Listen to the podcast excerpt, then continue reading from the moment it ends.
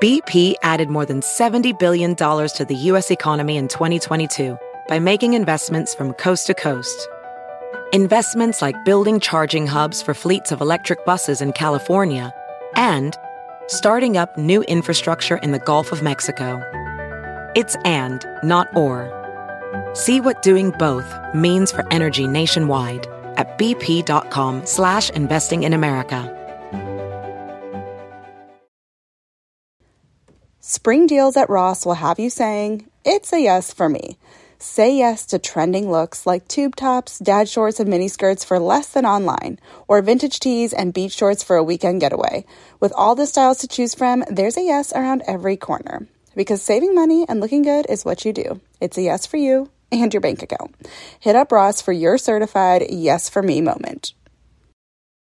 Cortisol problems can hit us at any right. stage of life.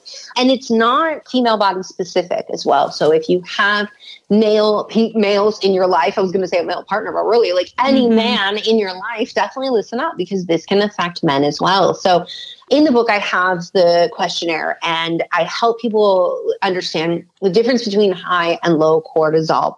And I think what's important as we go into the symptoms is to understand that low cortisol comes following high cortisol and it is a adaptation by the body. It's not mm-hmm. that you don't make enough cortisol. It's that your body has now adapted because the high cortisol is so damaging. It's aging us at the cellular level, literally destroying us. Cortisol wow. is a really good thing mm-hmm. until you have too much of it. You're listening to She with Jordan Lee Dooley, a personal development podcast for the everyday woman. Come invited, leave ignited. Here's your host, Jordan Lee Dooley.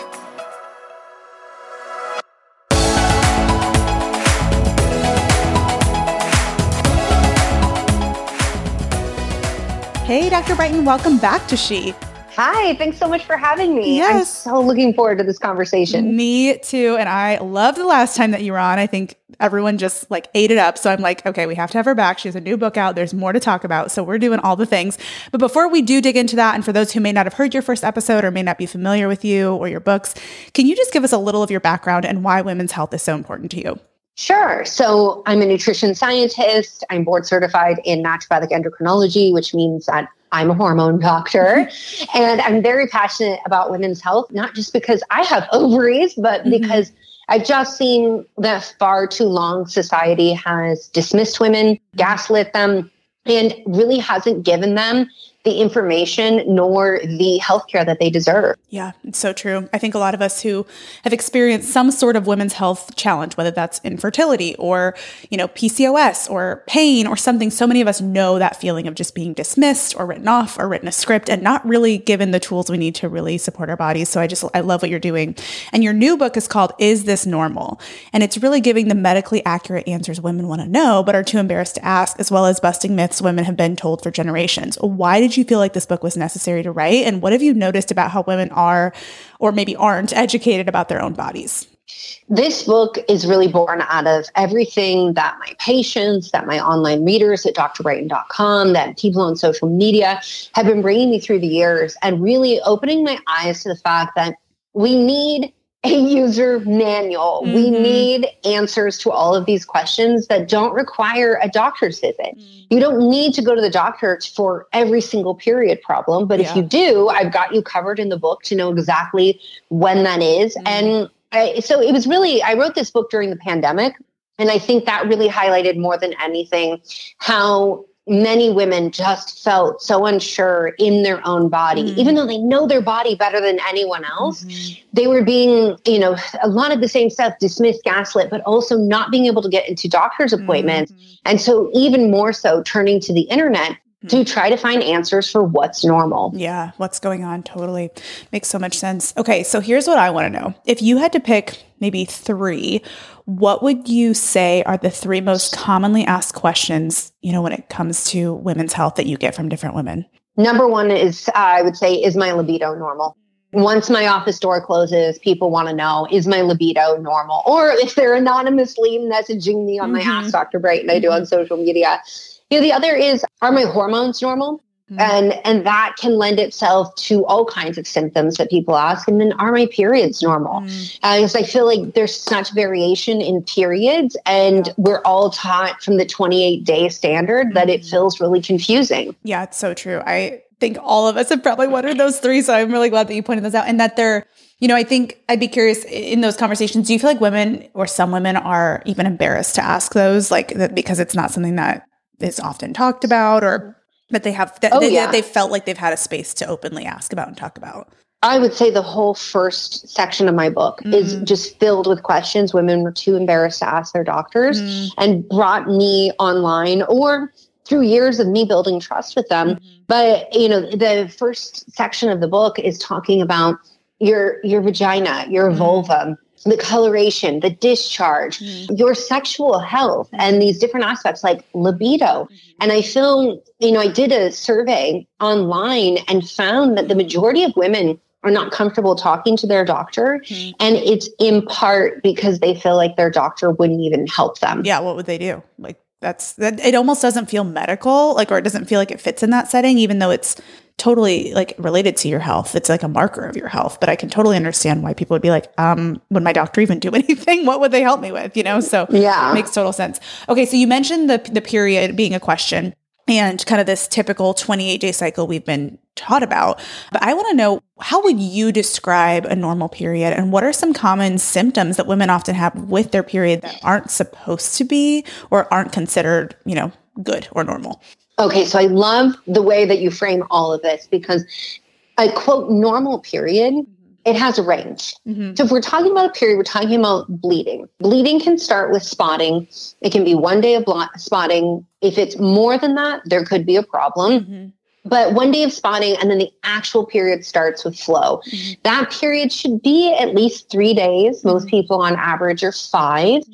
and not last more than seven days when it starts, we expect to have some cramping. Mild cramping is normal. And depending on your pain tolerance, you might be like, oh, that was nothing. Mm-hmm. If it's extreme and it's really painful and you're vomiting and you're having to take pain meds and unable to function, go to work, go to mm-hmm. school, things like that, that's extreme. That's mm-hmm. not normal, mm-hmm. even though we're often told that kind of period pain is normal.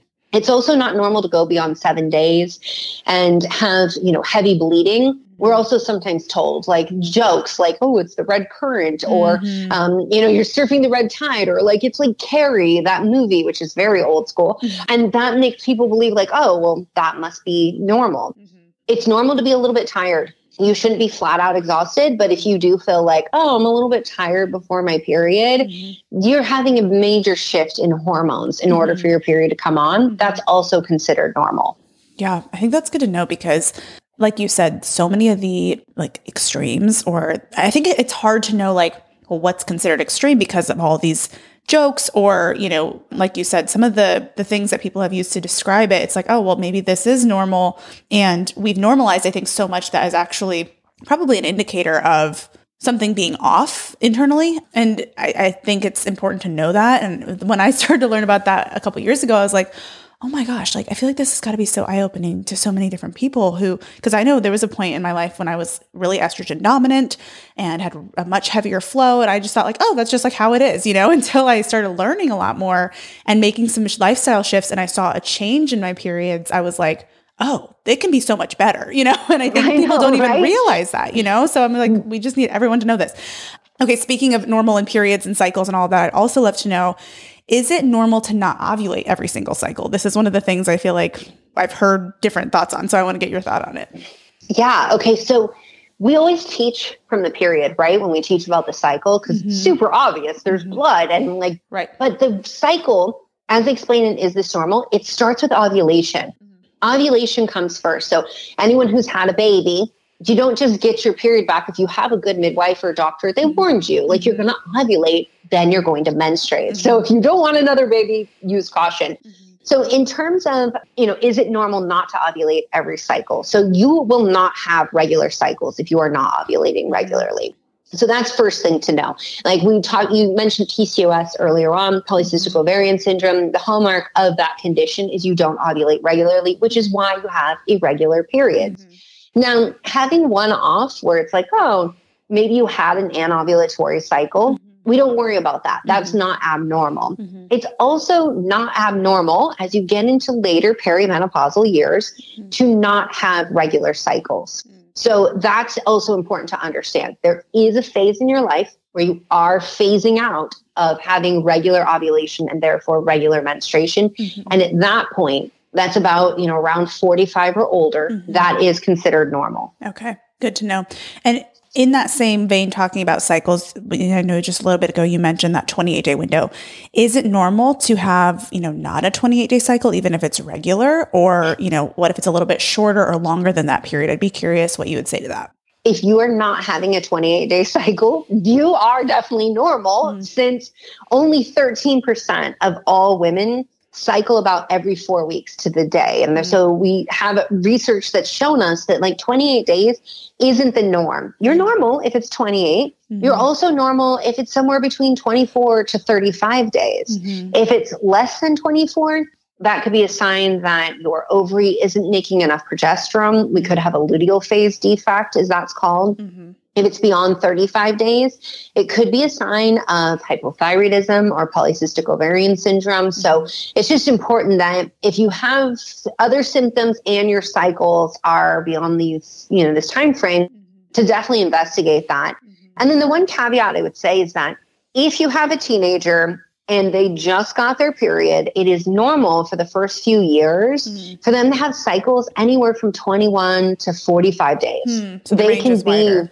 Exactly, because the brain and ovarian communication is just starting to get established, mm. and it can take a few years before it's mature enough for you to have regular regular predictive cycles. Mm. If it goes beyond that and it's like, wow, no, it's been, you know, years of this, so we're going beyond 2 years, mm-hmm. it's definitely worth getting checked out and investigating. If mm-hmm. there's other symptoms, and we can certainly go further into other symptoms, I'm sure we will, yeah. then we definitely want to investigate what might be going on. So it sounds like, you know, to break it down just in almost like parts, it sounds like at the very beginning when a teenager or young girl is first getting her cycle, as well as kind of at the very end when it's that perimenopausal, when your cycles are starting to, you know, they're, they're it, like in both of those windows, it can be a little bit more normal for that to be irregular because your hormones are shifting and changing and either phasing out of having cycles or phasing into having cycles. Is that accurate. That's my like layman's terms way of describing. Yeah, no, but I, I, love this actually because one is puberty and the mm-hmm. other perimenopause. People have called like the second puberty mm-hmm. or the more mature puberty because you can actually have acne come back, mood mm-hmm. swings can intensify. Like the stuff you went through as a teen mm-hmm. can come back again mm-hmm. in perimenopause as those hormones are shifting and things are becoming irregular again. Mm-hmm. It doesn't have to be, just so everybody knows, in my book, I got you covered, whether you are a teen, perimenopause, in between, you, I have lots of things to help you. Mm, awesome. Love it. Okay. So you mentioned some cramping is normal, like a little bit of pain is normal, but not like severe pain that's debilitating. So being able to gauge that is important. But I want to also ask about blood and blood volume because you talked about, about like if it's really heavy or going longer than seven days. So just to give somebody like a frame of reference, if they're wondering like, well, how much blood is normal during a period specifically, what would you say to that? It really like it, it feels like more than what I'm gonna say, but it's only about two and a half to three ounces or a couple of tablespoons. And I know people are gonna people are always like, no, I'm it's gotta be more than that. Mm-hmm. And I'm like, yeah, it's not more than like, you know, like a, sh- a couple shot glasses mm-hmm. in the average period. It's crazy because I think when you are actively bleeding, it seems like a lot more of, than that. And it can mm-hmm. also be kind of hard to tell because, and so I, am curious if you have any guidelines like how to get a gauge if, if you're close to that. Like, how do you measure that if you're not catching everything in a shot glass? like, yeah, honestly. if you don't have a menstrual cup, like, right, the, the right. flexible shot glass. Right. Yeah. I've actually never thought of it like that. Now, now I can't unsee that image. yeah. So I think like I got a whole checklist in the book. I have mm. lots of checklists, and this is one of them. I think a good way to understand it is just in the framework of what you are using for period products. So if you're finding that you have to wear a super tampon and a pad, you're doubling up, you're probably bleeding too much. Mm. If you have to change it in the middle of the night, probably bleeding too much. Mm. And again, if it's going beyond seven days, that is something that we consider too much. But the other thing is looking at clots. So if you have very large clots, clots a quarter size or bigger, like mm-hmm. like the coin a quarter, mm-hmm. then that's a sign of heavy bleeding. Mm-hmm. And, you know, some people will say, like, oh, you should have no clots in your menstrual blood. Mm-hmm. That's actually a myth anytime you bleed, you should clot. Like mm. that's a healthy body. Mm-hmm. Unless you have a clotting disorder, we're we're going to see clots. Mm-hmm. And so having small clots totally normal. But if you're seeing those large ones, that's your body really working mm-hmm. to try to try to basically, you know, put a little bridge, a little dam if you will on the bleeding and slow things down. Yeah, that's so interesting, but also good to know because I have heard like if you have any little tiny clots, that's a problem, and it actually logically that doesn't really make sense. So I'm glad that you explained that.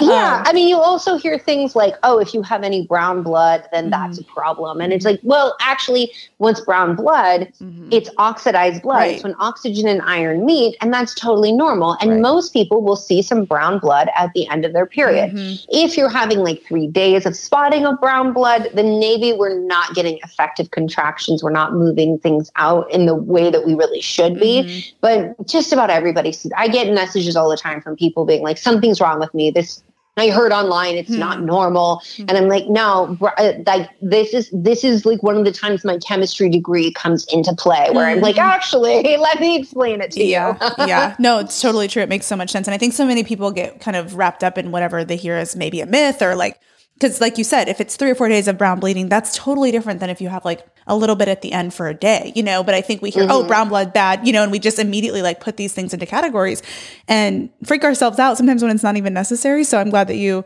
kind of break that down in a much more easy to understand way and like logically again that makes so much sense.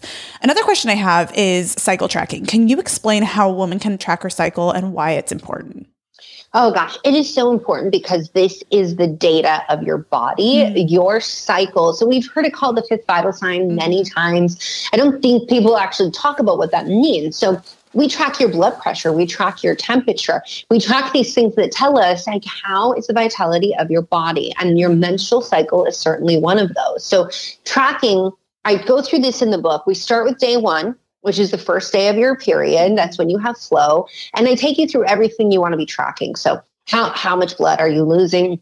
What are your symptoms like? Are you having acne? Are you having anxiety? Are you mm-hmm. having headaches? And really, these symptoms we want to track throughout our entire cycle. Mm-hmm. We want to know how long that period lasts and how many days from the first day that you bleed to the next day you bleed. That's mm-hmm. the t- total cycle length. So, mm-hmm.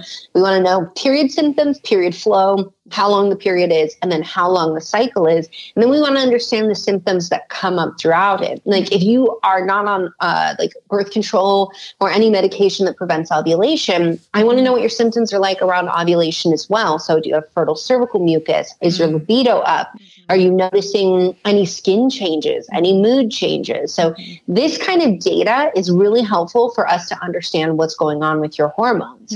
You know when you are talking before about perimenopause, perimenopause we can't diagnose via blood work. We actually use symptoms to guide us. The same symptom uh, check that I put in the book, mm-hmm. those are the exact symptom questionnaire that I ask patients so that we can guide treatment. Yeah, that makes total sense.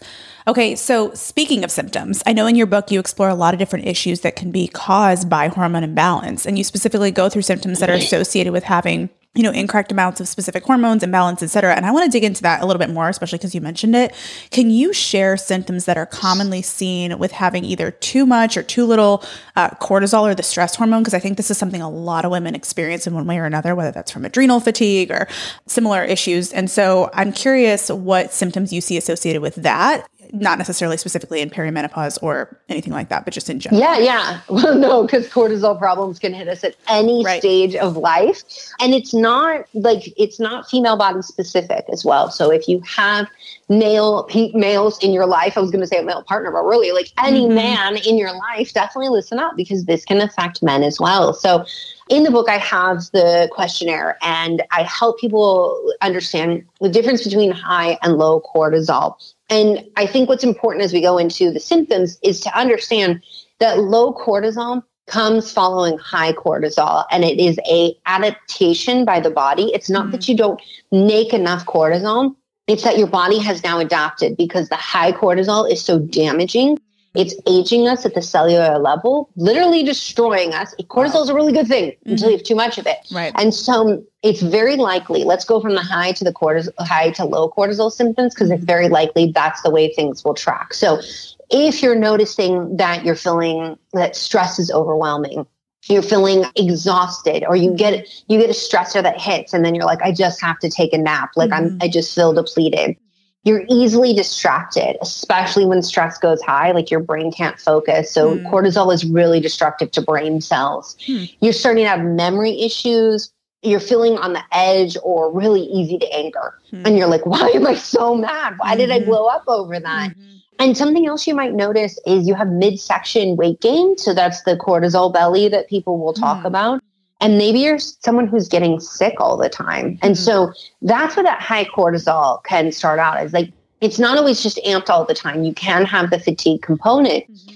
And then we go into low cortisol. And this is where we're not compensating as well. Our body's inactivating cortisol. The adrenal glands and the brain aren't talking the way they used to. Mm-hmm. So you might notice you get dizzy if you stand up too quickly. Uh, you're having sensitivity to light. So you can actually do this test where you go in the mirror and you shine light through this on the side, not directly in your eyes, but mm-hmm. through the side of your eyes. And you can watch your pupil. Your pupil should constrict and mm-hmm. contract. Mm-hmm. But if you hold that light there, that pupil will dilate and open up. You don't even have to do this test. I just have to ask you, how is it like?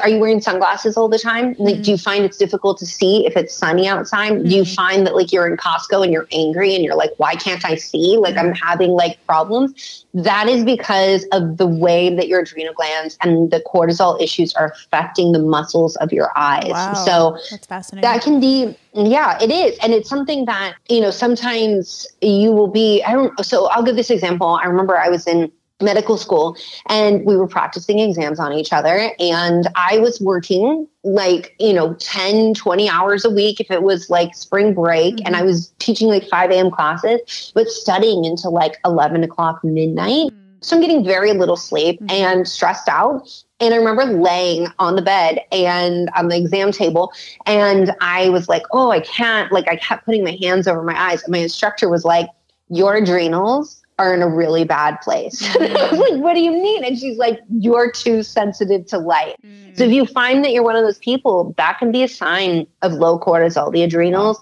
have just punched past the threshold. A couple other things is that maybe you're exhausted even when you wake up after a full night's rest. Mm-hmm. You have mm-hmm. headaches when you wake up. You need stimulants in the afternoon, especially. So your mm-hmm. energy's crashing. So you're like chocolate, coffee, mm-hmm. donuts, like mm-hmm. checking off all of that and the cravings for salty or sweet food. So especially like if you're having the I'm get dizzy when I stand up and then you're craving salty foods, your adrenal glands are also responsible for governing your blood pressure and helping make sure your brain gets enough blood. And so that can be another sign. So I list off a bunch of stuff here. If anybody is nodding their head right now, please get the book. I've got tons of mm. protocols around all of this. Mm, so good. I think that's I, the reason I wanted to ask about cortisol too is because well I've personally experienced it like I got the one of the tests that t- tracks your cortisol over time can you actually, this is a little bit of a tangent, but just for people who are like, huh, I wonder if I have like low cortisol or something. Can you tell us the appropriate way to test cortisol? Because I've had doctors be like, "Oh, let's just run a quick like blood test," and they did it once. So, like your mm-hmm. cortisol looks good, and then I learned later like you have to do it over the course of a couple of days. It's like it's a process. So, can you tell us how yeah. you actually actually test that? Totally. So, I talk about different conditions in the book. So, there's the you know, adrenal dysfunction. Mm-hmm. Most of us walk around and experience at some point. Mm-hmm. Then there's Cushing's disease. And there is Addison's disease. Addison's disease is the true adrenal fatigue. That's mm-hmm. truly when your adrenals cannot function. And that's because there's been tissue destruction due to autoimmunity. So with those, your doctor will be like, let me run an ACTH brain hormone that talks to the adrenal glands and a morning cortisol. Mm-hmm. And then they're like, oh, it looks fine, send you on your way. Mm-hmm. But we really need to understand what cortisol looks like throughout our day. Mm-hmm. So I'm a fan of the Dutch test. There's other ways to do this testing as well, but getting at least four points throughout the day. Because sometimes what you see is that while cortisol may be fine in the morning, mm-hmm. it completely tanks by like 10 a.m. Mm-hmm. Or other times, what you'll see is that it's low. This is very common in moms mm-hmm. low in the morning mm-hmm. and high in the evening. And that is because I swear these little humans love to just train us mm-hmm. to be exactly on their own clock yep. to be up with them. Yep. So, yeah, so that is why it's so helpful to get that information. I think additionally, test why I like the Dutch test is because you test cortisol and cortisone. Mm-hmm. And so we want to see not only are you making enough? Most people are making enough, but when they're struggling with low symptoms, they're inactivating it. So they're mm-hmm. actually inactivating it. This is where sometimes people will say, oh, just take adrenal glandulars, like take mm-hmm. these like actual ground up adrenal glands. And then people are like, I took them I felt angry, I felt wired, and then I was just depleted and exhausted. I'm like, yeah, because you had an empty tank and someone decided it was like put your put the pedal to the metal and see what happens. Mm-hmm. And you were like, We're going and we're dead. Mm-hmm. that's just like game mm-hmm. over. Because that's not the answer. The answer is actually to dial it back. Mm-hmm. And the other issue can be is that your receptors for cortisol. So all of our hormones have to dock onto a receptor mm-hmm. and get and stimulate those cells those receptors can also be basically blunted or unaccepting of the cortisol signal. So you make enough, but you're still not getting enough of the, of the stimulation at the cellular level mm. because you've made so much, it would be dangerous for your body. It's so fascinating. Thank you for explaining that because I remember when I did my first Dutch test a few years ago and I got the results back and I w- I didn't know how to interpret them, but I saw the little curve and I was like, oh, perfect. I'm not stressed because I saw like no curve basically. and yeah. you're supposed to see this like kind of rise in the morning and then it slowly comes down anyway, I like went to my provider. I was like, look, my cortisol's fine. They're like, no, your cortisol's in the toilet. It's not even rising, you know? And yeah. so I think it's, but you know, I had had a doctor even tell me from a blood test a few months prior to that, like, oh, your cortisol's good. So in my brain, I was like, this is just confirmation. So understanding how to even appropriately check that. It's like your symptoms can tell you a lot which i think my body was but then that next step of like really getting an accurate full picture i think is so important because that was really eye-opening for me. Have you ever wanted to live a little bit more of a natural and holistic lifestyle for the sake of your well-being and your family's well-being as well as to be a little bit more self-sustaining but just felt really confused on where to start especially if you can't just like up and move to a farm tomorrow? Look, when I first started my holistic wellness journey, I remember I felt so overwhelmed. There's so much information all over the internet nowadays, and it's so hard to discern and to know which brands are truly clean and how do I source food locally and where do I even begin with all this stuff, especially if I have a busy life and I live maybe in an apartment or a suburban life, or I just don't have like goats in my backyard to go milk, you know, like how, how do I do this? And, um, it can be really overwhelming. So what I did is I wanted to take the guesswork out of it for you because I think one of the biggest things that holds so many of us back is not only the financial side of it and the worry that it's going to be more expensive, but also the time. Most of us don't have months or years to invest in researching and le- reading labels and figuring out how to do that and doing all this research on our own. So we just don't and we kind of get stuck. So, what I wanted to do is create a quick start guide for you. And it's called the Lifestyle Overhaul Guide. It is a step by step quick start guide to living a more natural and sustainable life. And it is laid out in a step by step format. It covers everything from budgeting for these changes to really reducing stress and creating a more sustainable schedule and lifestyle in terms of your time to cleaning up the products in your home and reducing your toxin burden and how to really start with that and what to prioritize and how to do that in a budget friendly way to sourcing more food locally shortening your supply chain, being less reliant on the grocery store and big food systems, and starting to really use the resources in your local community. I'm giving you all the best resources on how to find those things, how to source those things, and how to get started right where you are. So if that sounds like something you need, you can tap the link in the show notes on this episode, or just go to jordanleedooley.com slash lifestyle dash overhaul to check out all the details and grab yourself a copy. Across America, BP supports more than 275,000 jobs to keep energy flowing. Jobs like updating turbines at one of our Indiana wind farms and producing more oil and gas with fewer operational emissions in the Gulf of Mexico. It's and, not or. See what doing both means for energy nationwide at bp.com slash investing in America. Welding instructor Alex DeClaire knows firsthand how VR training platforms like ForgeFX can help meet the demand for skilled workers. Anywhere you go look, there's going to be a shortage of welders. VR training can help welding students learn the skills they need to begin and advance in their career. The beauty of virtual reality is it simulates that exact muscle memory that they need. Explore more stories like Alex's at meta.com slash metaverse impact. With two little kids, I do most of my shopping online now, but it can be so hard to shop for things like clothes online because I never know if I'm getting good quality until it arrives. The game changer? Upgrading to high quality, affordable pieces from Quince.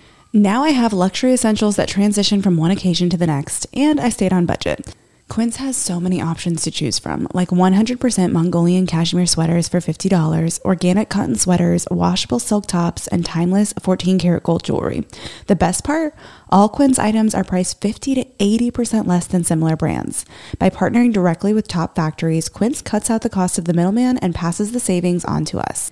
And Quince only works with factories that use safe, ethical, and responsible manufacturing practices and premium fabrics and finishes. One of my favorite items from Quince is the silk pajamas I got. They are so high quality, luxury pajamas, but not at a luxury price tag. And I just feel like they don't even compare to some of the other pajamas that I have bought online or that I've bought um, just at various different stores. And like these are incredible. Indulge in affordable luxury by going to quince.com slash she for free shipping on your order and 365 day returns. That's Q-U-I-N-C-E dot com slash she to get free shipping and 365 day returns. Quince.com slash she. Thrive Market is a go to for all your grocery and household essentials, and the convenience of getting everything online then quickly shipped to your doorstep is a huge time saver. Thrive Market carries brands with the highest quality ingredients and sourcing methods. They restrict hundreds of ingredients across their food and cleaning categories, and you can use their on site filters to suit your lifestyle needs. Whether you're looking for organic kid snacks, low sugar alternatives, or gluten free pantry essentials, you can curate your own shopping experience with just a few clicks.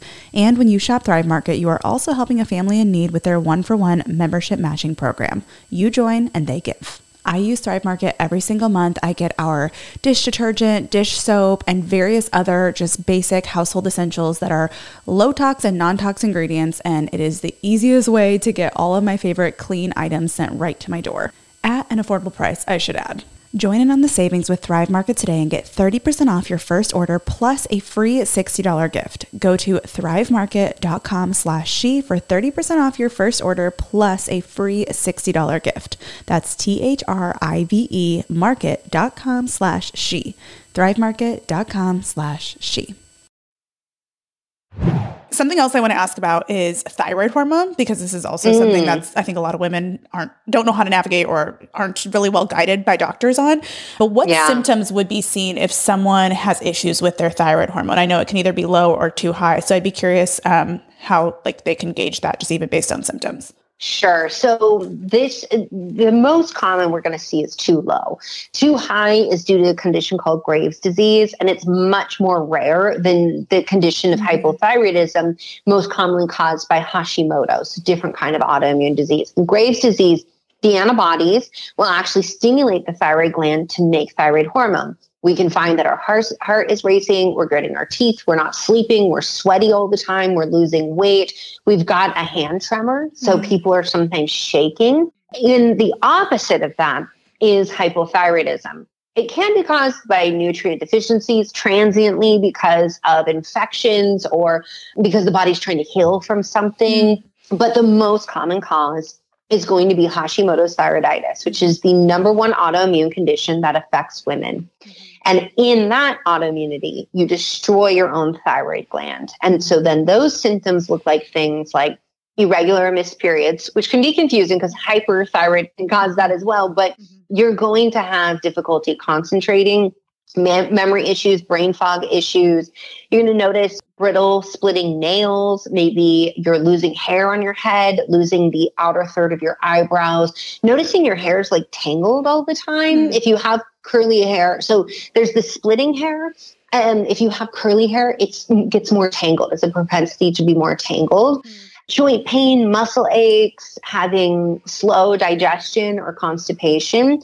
And then with what's unfortunate is that hypothyroidism can be a cause of infertility, but it also can be cause of miscarriage. And sometimes doctors are not screening thyroid until there's been multiple miscarriages, mm-hmm. which as somebody who's had multiple miscarriages, I think that is a huge disservice mm-hmm. and it's gross negligence. Yeah. In my opinion, we should just anyone who expresses a desire to become pregnant should have their thyroid screened. No, I completely agree because that was, you know, I have, I feel like I went through multiple miscarriages as well. And I felt like everything was reactive instead of proactive in the like general medical field.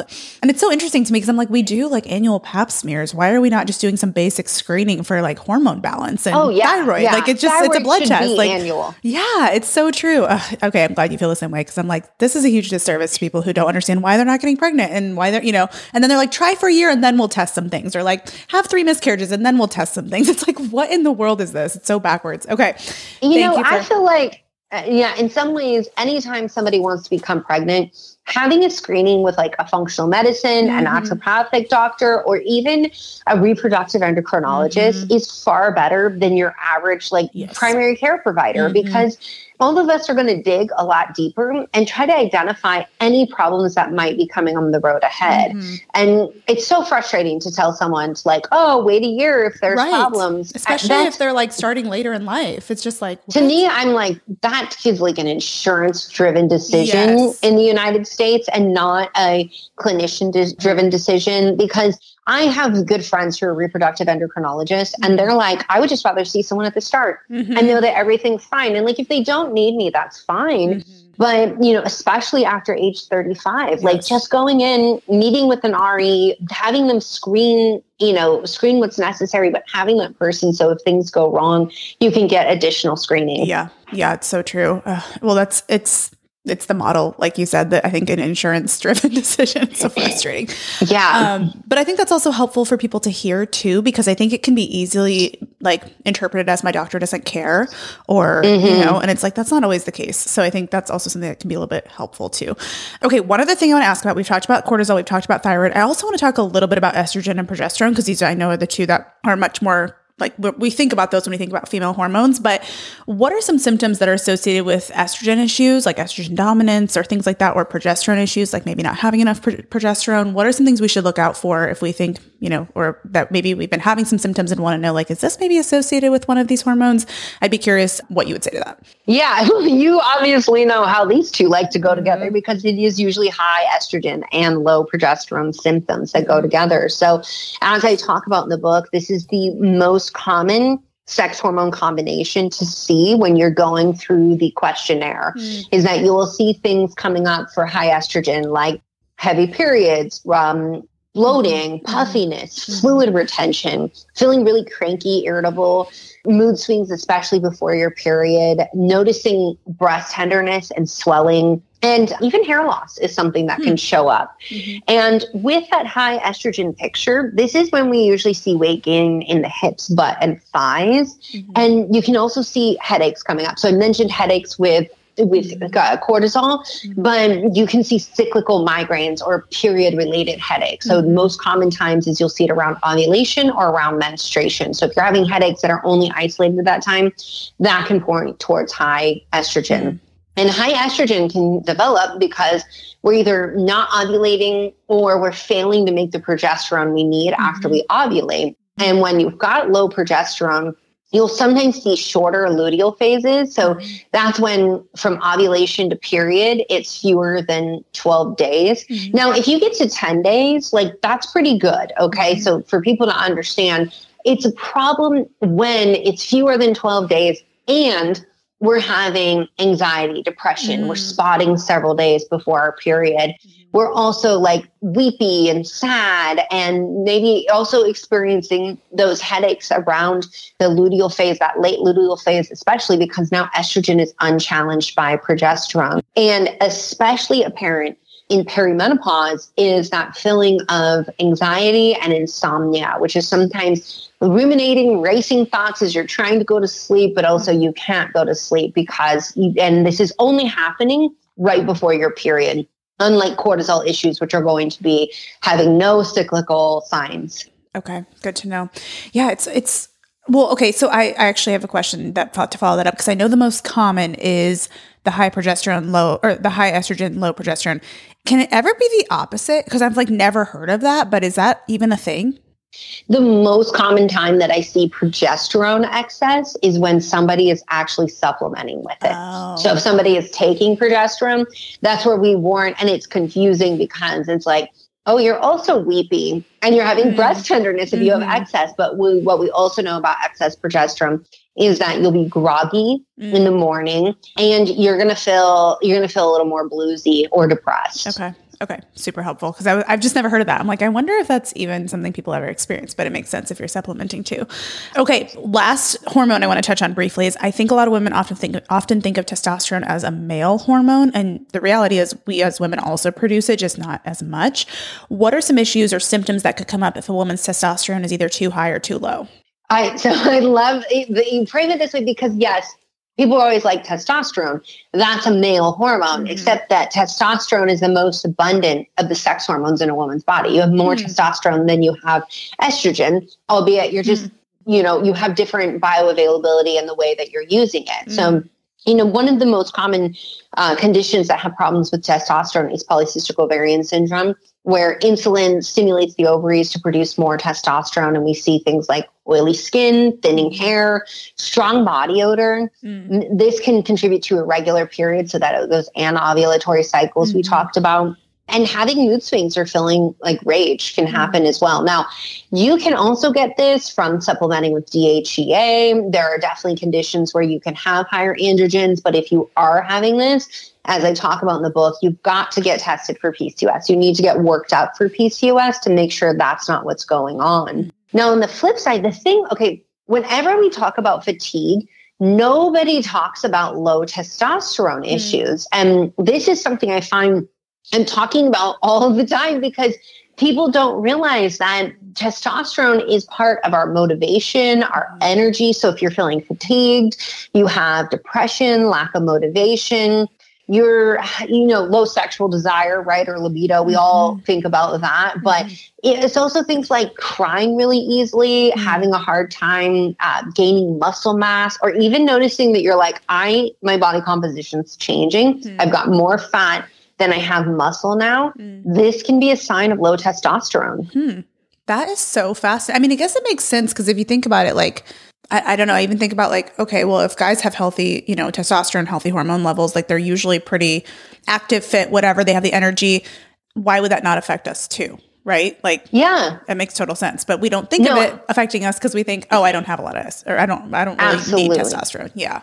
Well, the other thing I'll say, as you're, uh, you know, I should have prefaced like I did with the, cortisol, is that men can experience these same symptoms. So mm-hmm. the same symptoms of low testosterone for women that I talk about in the book, they can show up the same way for men. So I always recommend that people check that out and understand that just mm-hmm. because testosterone's low doesn't mean that like it's going to be a libido isolated issue like mm. so many of us are told. Yeah, so interesting. Okay, really helpful. Thank you for explaining that.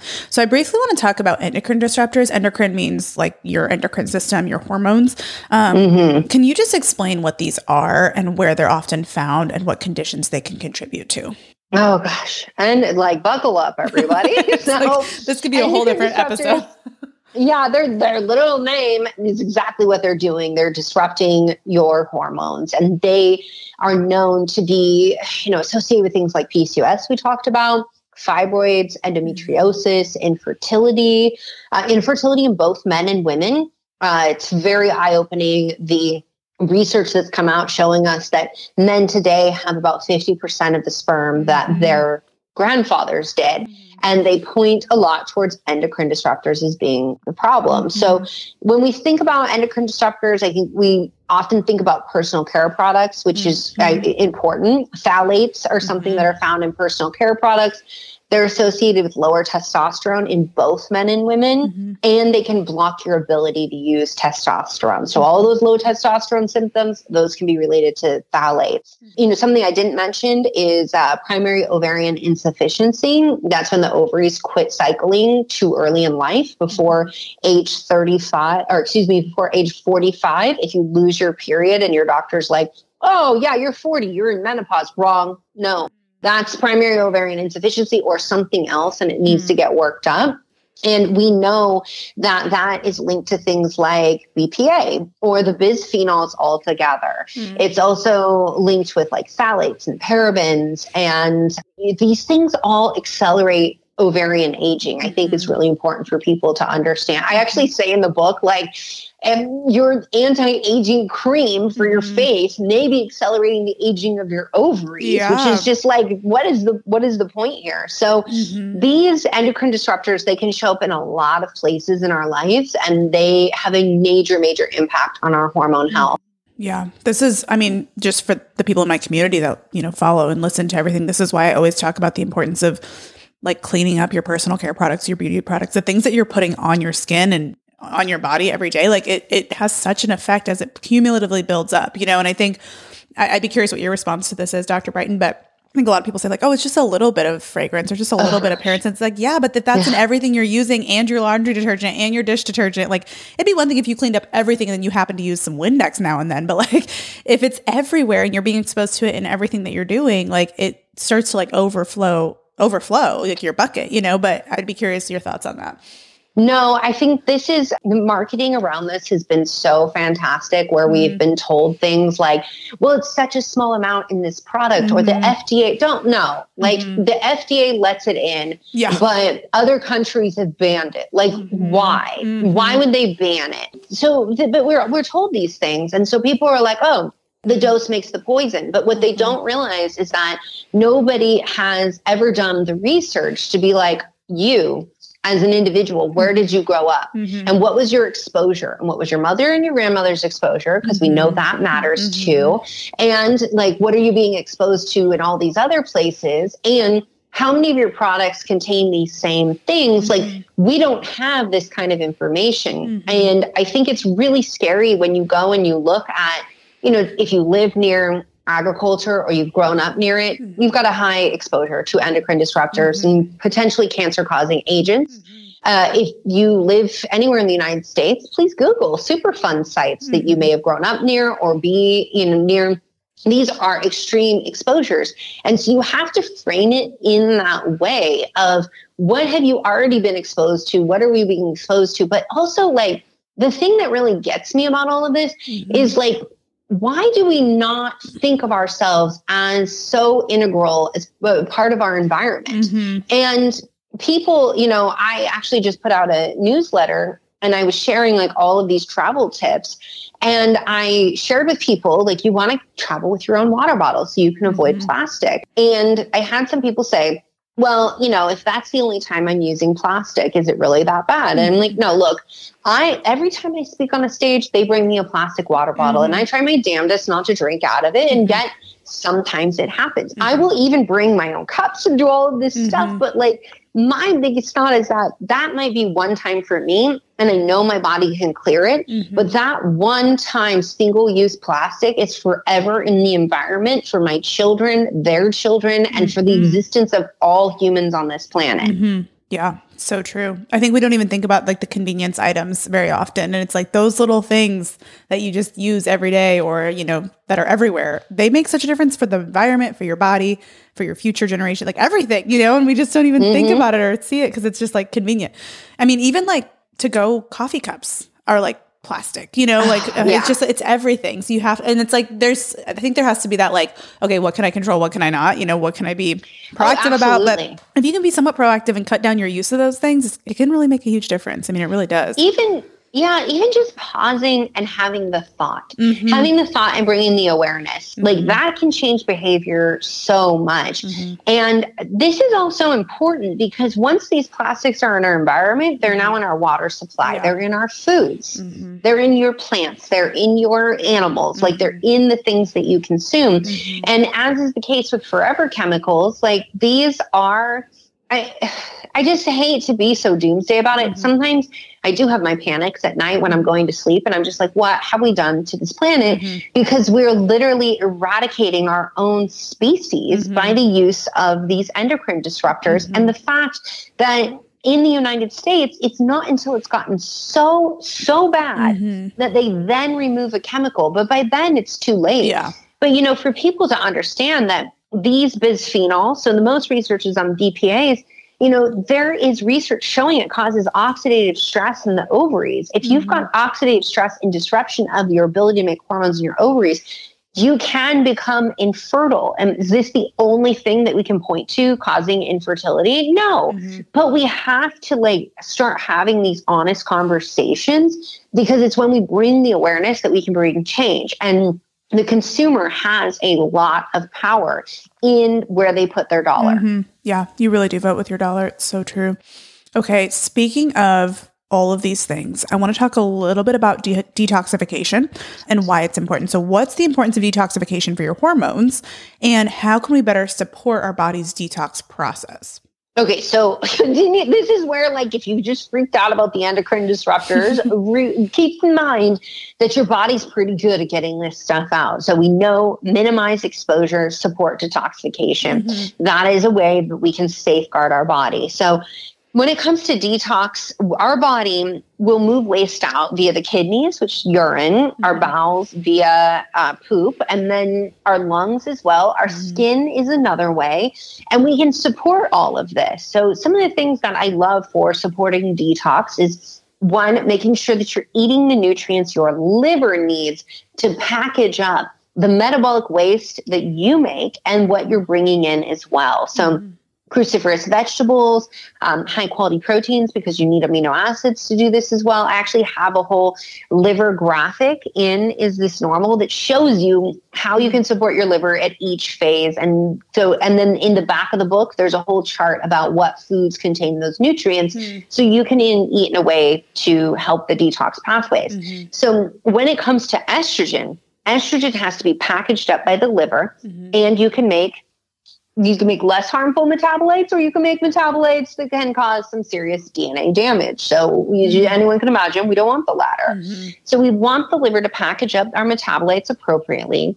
And then it's going to move it out via the kidneys mm-hmm. and the gut. Mm-hmm. When it gets to the gut, your bacteria are part of the estrobolome. The mm-hmm. estrobolome in your gut, which is how you manage your estrogen, can reactivate this via an enzyme known as beta glucuronidase. So if there's dysbiosis, and then this can contribute to more estrogen being available to your system. Mm. So this is one way where supporting detox can really help our hormones. Mm. So eating things like cruciferous vegetables, which just going to have DIM, sulforaphane, and then taking a supplement with calcium D-glucarate. I mean, you can take a supplement with DIM, sulforaphane, and calcium D-glucarate. Mm-hmm. My Balanced Women's Hormone Support has that with all of this in mind. But mm-hmm. the calcium D-glucarate helps with the beta glucuronidase so that you don't activate and undo what your liver already did. And so mm-hmm. you can move some of that estrogen out. So mm-hmm. that's some of the importance of why we want to support detox pathways. And if people are like wondering about like,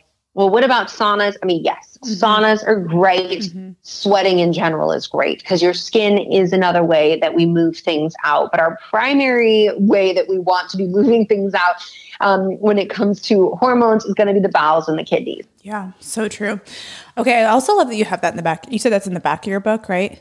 There's a chart in the back of the okay. book in the appendix that has the nutrient and then the foods that you'll find it in and also how to tell if you're low in that nutrient. Hmm. i love that. That's a very helpful tool. Um, i have not discovered that in your book yet so that's the next thing i'm going to go look at. This has all been so good. I'm like i have a million more questions and we've already been here almost an hour so i feel like we can wrap it up. But i just want to say thank you for one writing this book and two walking us through some of this stuff because I think sometimes, you know, the idea of even, you know, starting with the book can be overwhelming until we kind of get a little bit of guidance. And so just your ability to kind of break down some of the things we should be watching for and what that could mean when it comes to our hormones can really be helpful in kind of helping us identify things and make proactive decisions and start really educating ourselves. And so everything you've shared has been so good and so informative and just so helpful. I remember when I was first learning about some of this, it was just like, oh my gosh, it was like this, it was like this, the clouds parted and the sun came through, you know, and I'm like, everything makes sense for the first time. Yeah. So yeah. it's, you know, I think it's really an important thing for people to understand. I'm so thankful you were willing to give your time and really write this book to help guide people and give us a manual, give women something to better understand what's going on with their bodies and get the answers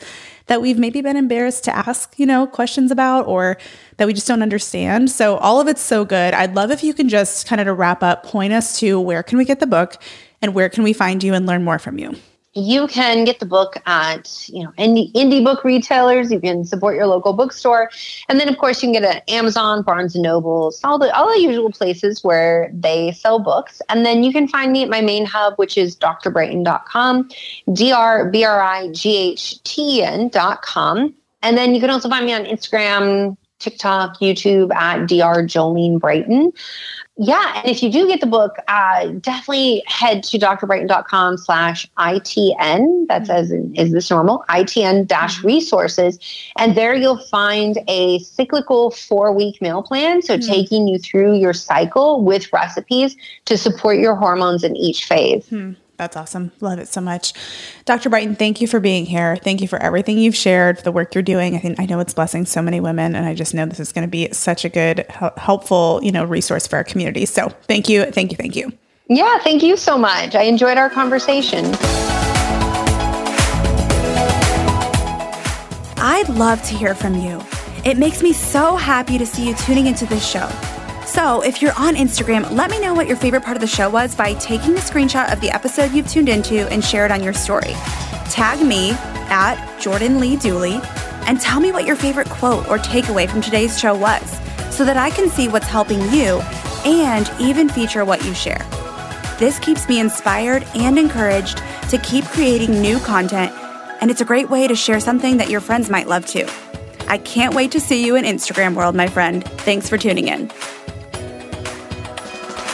To learn more about the She podcast or to get involved in Jordan's growing community, visit jordanleedooley.com. Thanks for joining in today. Until next time, remain committed to intentional choices that refine your heart, faith, health, and work because your story is much too important to settle for anything less.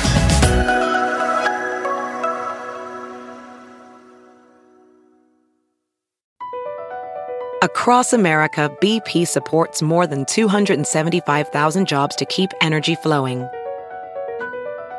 Jobs like updating turbines at one of our Indiana wind farms and producing more oil and gas with fewer operational emissions in the Gulf of Mexico. It's and, not or. See what doing both means for energy nationwide at bp.com slash investing in America.